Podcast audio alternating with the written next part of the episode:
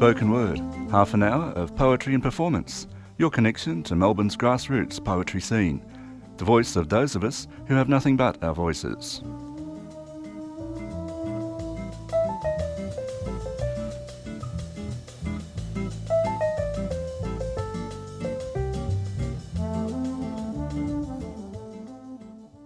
Morning and welcome to the 3CR Spoken Word program. My name is Di Cousens and today I'm talking to Omar Sakr, who is the author of the new book, The Lost Arabs, a book of poetry published by the University of Queensland Press. Good morning, Omar. Good morning. Thanks for having me. It's nice to see you here in Melbourne. Now, you normally live in Sydney, don't you? I do, but I lived here for uh, almost two years. Um, a couple of years ago, and I mean, you can see there are some poems that are based in Melbourne and that I wrote here. So Great. And um, and you're now enrolled in a PhD at um, University of Western Sydney, is that right? that's right. In what area? I am at the Writing and Research Centre there, studying uh, Arab Australian literature. That must be a very big subject. I- yes and no. I mean, there really hasn't been that much work done on it. It's uh, pretty ripe, I think, in in the sense that yeah, there's uh, plenty of space and um, plenty of ideas that you can work with there. Great. Okay, now the new book, how long did it take you to put it together? I started writing it in 2015, late 2015. Um, actually, before my first book came out, which I had finished as well. Um, by that point. point, And what was your first book? These Wild Houses. Uh, yeah, which was published in 2017. So you can see the the length of time it takes for a book to actually enter the world. But I started writing The Lost Arabs late 2015, and I would have I finished it last year, late last year, I guess. Um, and there was still kind of copy edits and back and forth with the publisher then, um, even until early this year. So Great. And tell me about your writing process. Um, do you uh, have a like a regular schedule of writing, or do you just write spontaneously every now and then? I, guess I, I write spontaneously, but like regularly. Regularly, I'm regularly spontaneous. I I'm kind of trained in uh, recognizing the moment when the writing wants to happen, and I seize that opportunity wherever I am. I don't have like a nine to five schedule at my writing desk, but I do think it's important to write regularly. And tell me, um, who are your main influences in terms of your form? Because you have quite a quite a free form. It's not a uh, it, it has a narrative base, but it's free flowing. It's what who have you looked to for inspiration? I don't know if I necessarily looked to them for inspiration, but I remember when I first started writing the, this particular kind of poem, and I was I was in New York at the time, and I went to a reading that featured Tracy K. Smith, Terrence Hayes, Jorie Graham, and Philip Levine. The late Philip Levine. He passed away a couple months after that, actually. And I remember just seeing him and hearing him and thinking, there's something to this man, there's something to this work, and going to look for it after that reading and seeing in his work a much more advanced version of kind of like what I had just begun to do. And that kind of gave me the confidence to continue in it. I love the long columns of text. I love the aesthetic certainty it seems to provide and the kind of and the way it almost resists being read uh, as as a, as poetry. You really have to be open to it. The moments where it suddenly lifts and opens. I found that in his work, and it's something that I, I try to I try to do in mine. Other poets I, I admire deeply and who have marked me include like Hayan Charara, Kazim Ali, huge, huge for me. Jericho Brown, I think, is amazing, is a light that I, I look to still. Yeah, Okay. Um, would you like to read a poem? Of course, yes. I will start with Fridays in the Park, or How to Make a Boy Holy. And I can't help but notice his hips first, bum bag slung low, as the train doors open at Roxburgh Park, And I take in the trackies, his shadowed jaw, the slabs of concrete arcing over him. And as Arab boys are timeless or else stuck in time, I breathe easier in their pores, their familiar, inescapable heat. And later I spot him in the supermarket and know he knows I'm watching the way a shepherd tends his flock, or the way the ocean shivers when the moon slides onto its back. And there is no significant body of water in the suburbs, nothing to drown in, yet we drown anyway. And I take him in the long grass of the park. I chased him in the weeds, knees wet with mud, the night buzzing with the deaths of mosquitoes, the wild silence after, mouths heavy with musk, is complete, and even the birds are mute with love in their nests. There is no song except our huffed breaths, the shuffle of grass bending beneath us, tickling skin the whole world and animal gone quiet. I asked my auntie about the supernatural hush I felt, and she said, The animals stand still in holy awe. They know the day of judgment will fall on a Friday. And this is why neither of us made a sound, why his fingers bruised my lips to crush the gasping as one of us disappeared into the other. Why the park bristled with jungle knowing, the kind with teeth. Why it felt like the end of the world and the beginning, oh, the beginning of another. Fantastic. It's um, amazingly evocative. You really take us there with you. Um, yes. Thank you. Yeah.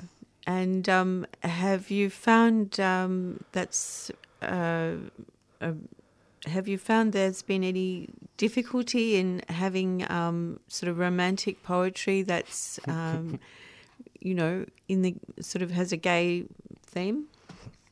Uh, From the point of view of your family? From my family. Ah, uh, yeah, okay. No, uh, they don't really read my work. A lot of them don't know that I'm a poet or that I have books.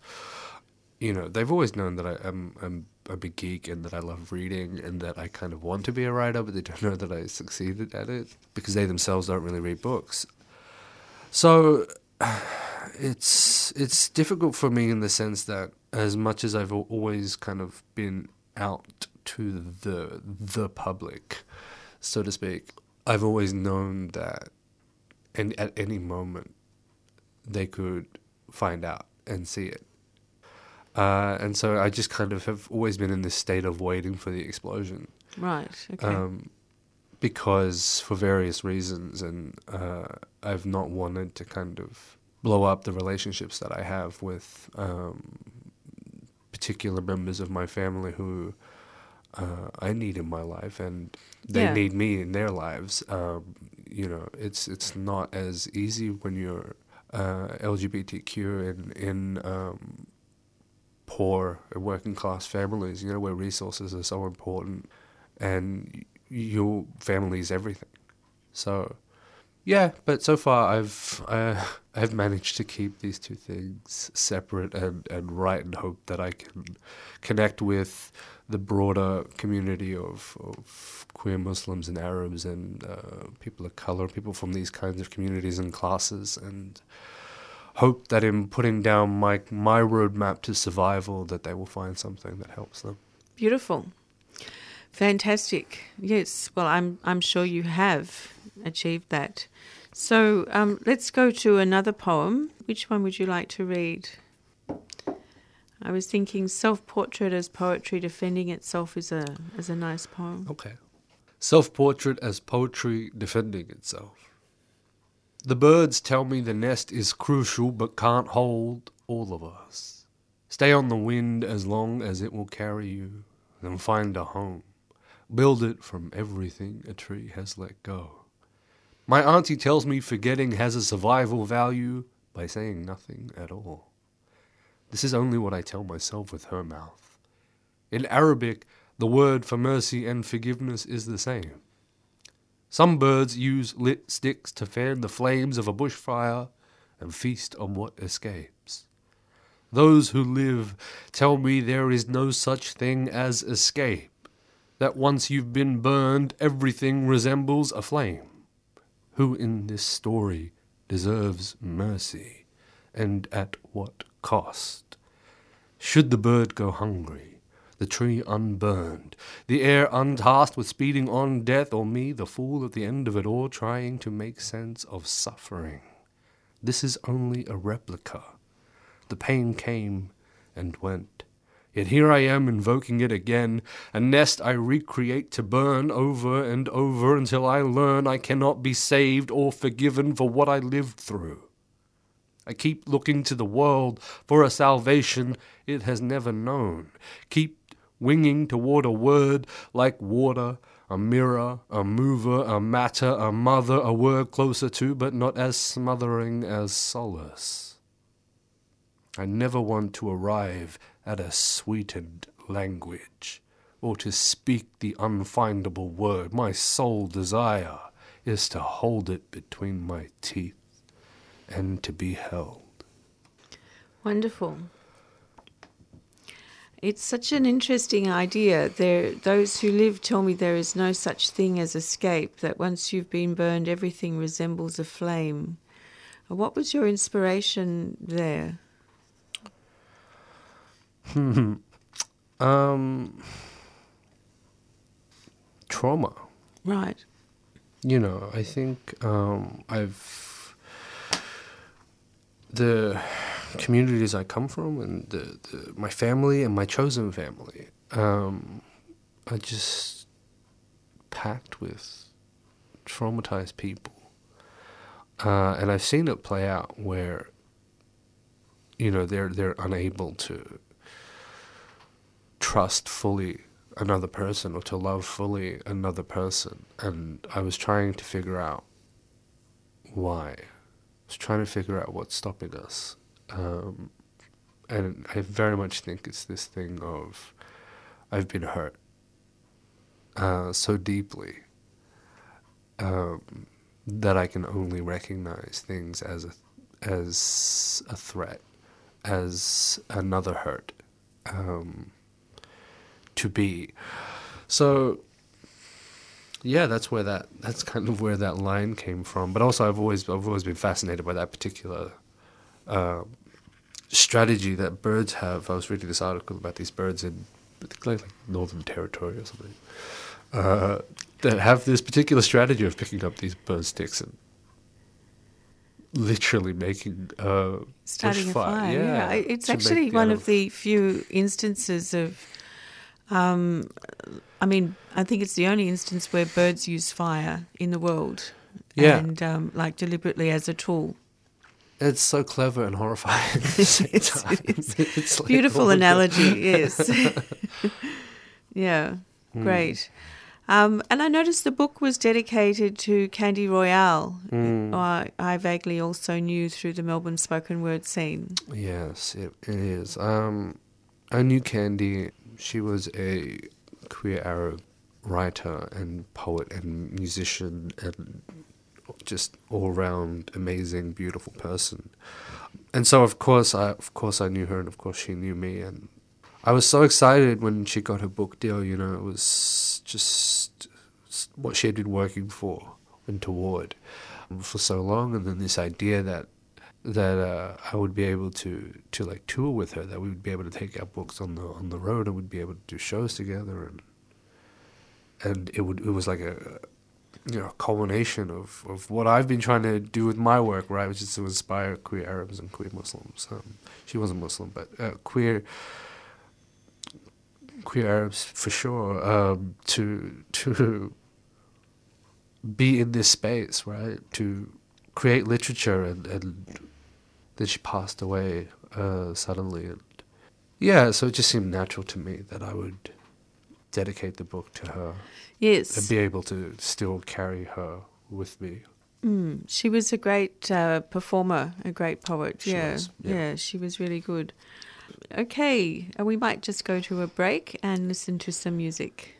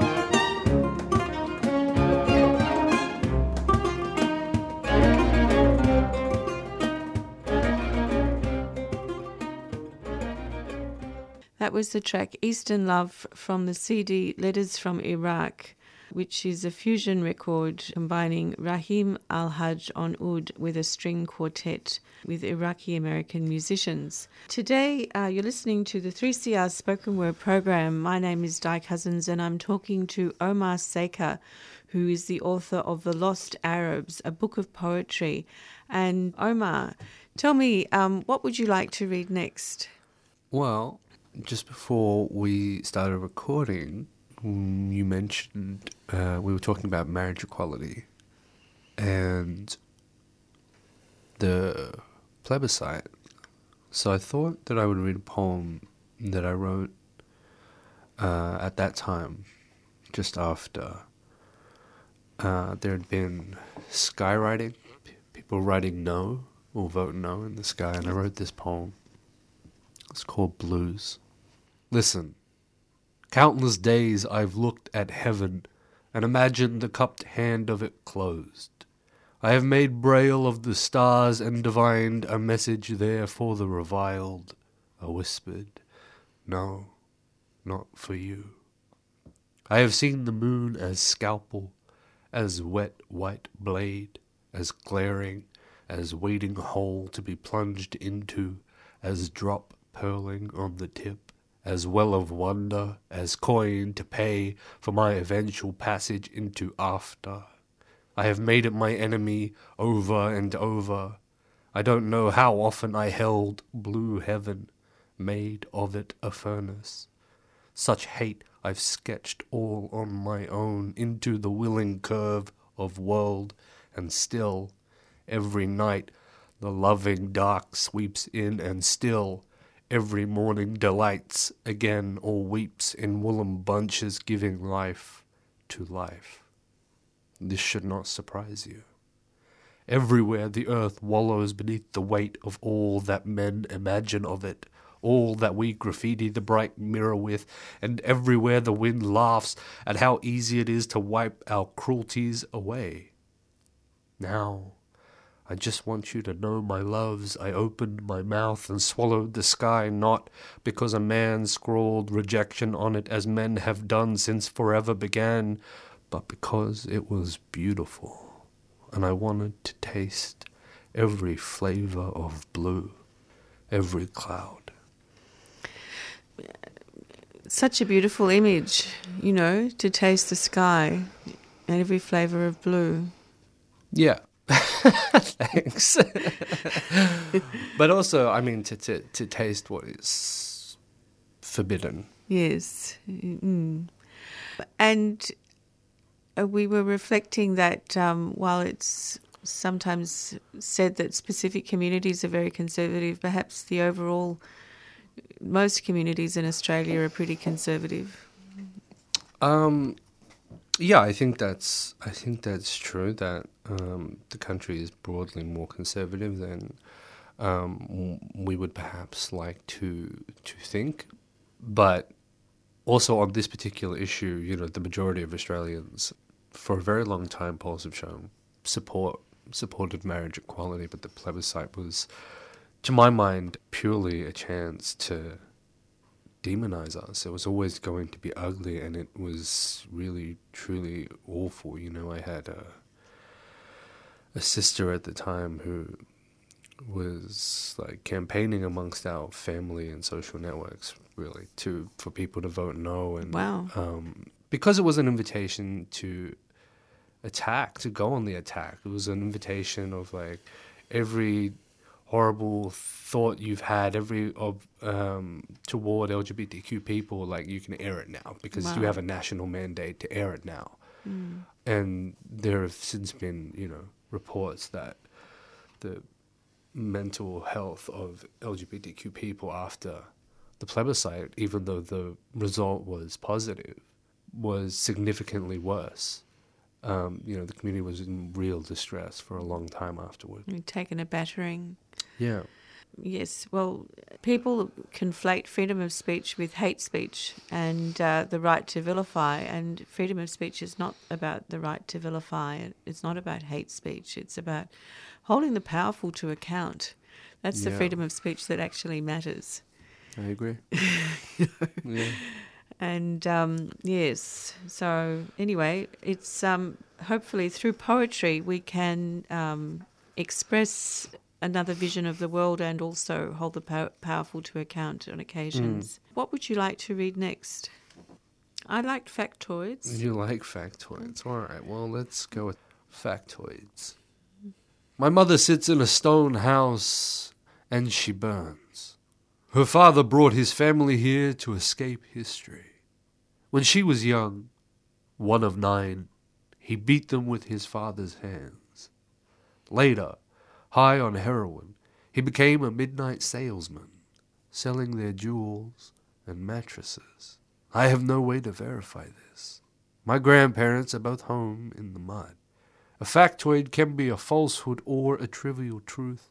It is a whole language allows to have two spirits. My mother sits in a stone house and she burns. Sometimes she is the stone, sometimes the flame. She does not scream. She is a beacon, I record, to use her light as a cudgel to purple this page. And wanted to be an artist once, she said. He wouldn't let me. Her first husband beat her. He was high on heroin. He hid her at home, cracked her skull with a pistol. Now she forgets her name at least once a day. He visited her in the hospital as she lay recovering. He beat her in that bed. I write everything down. My mother sits in a stone house and she burns. The house is a village in Lebanon. The house is in Villawood. There are photos of my mother before all this. Everyone agrees. She used to be beautiful. I see her burning her face and nose and lips curling up into black paper as she does the dishes and goes to work and orders takeaway dinner. There is nothing more beautiful than survival. But I have no one to tell this to. Everyone agrees. The present is an ugliness to be ignored.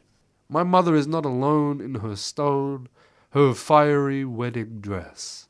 Other daughters go up next to her, little infernos. They speak cinder and ash, tongues a brand that seal language into body. They tell me family has checkpoints vicious as any country. And not everyone makes it across, or if they do, they lose their names in a calligraphy ablaze. I wish I had asked how to choose between a fist at home and the border, between bruise and bewilderment, or how to live in a place that is both safe and wound, flame and stone. Every word has two spirits, at least. My mother survived, and she did not. She can't keep her dreams in. They pour out the hole in her head, a gun left, a man left, life left, this poem left open. My mother sits in the stone house I put her in, and burns she could be so much more. I could tell you of the diamond baked into her tooth, how she made her smile a gem worth weighing.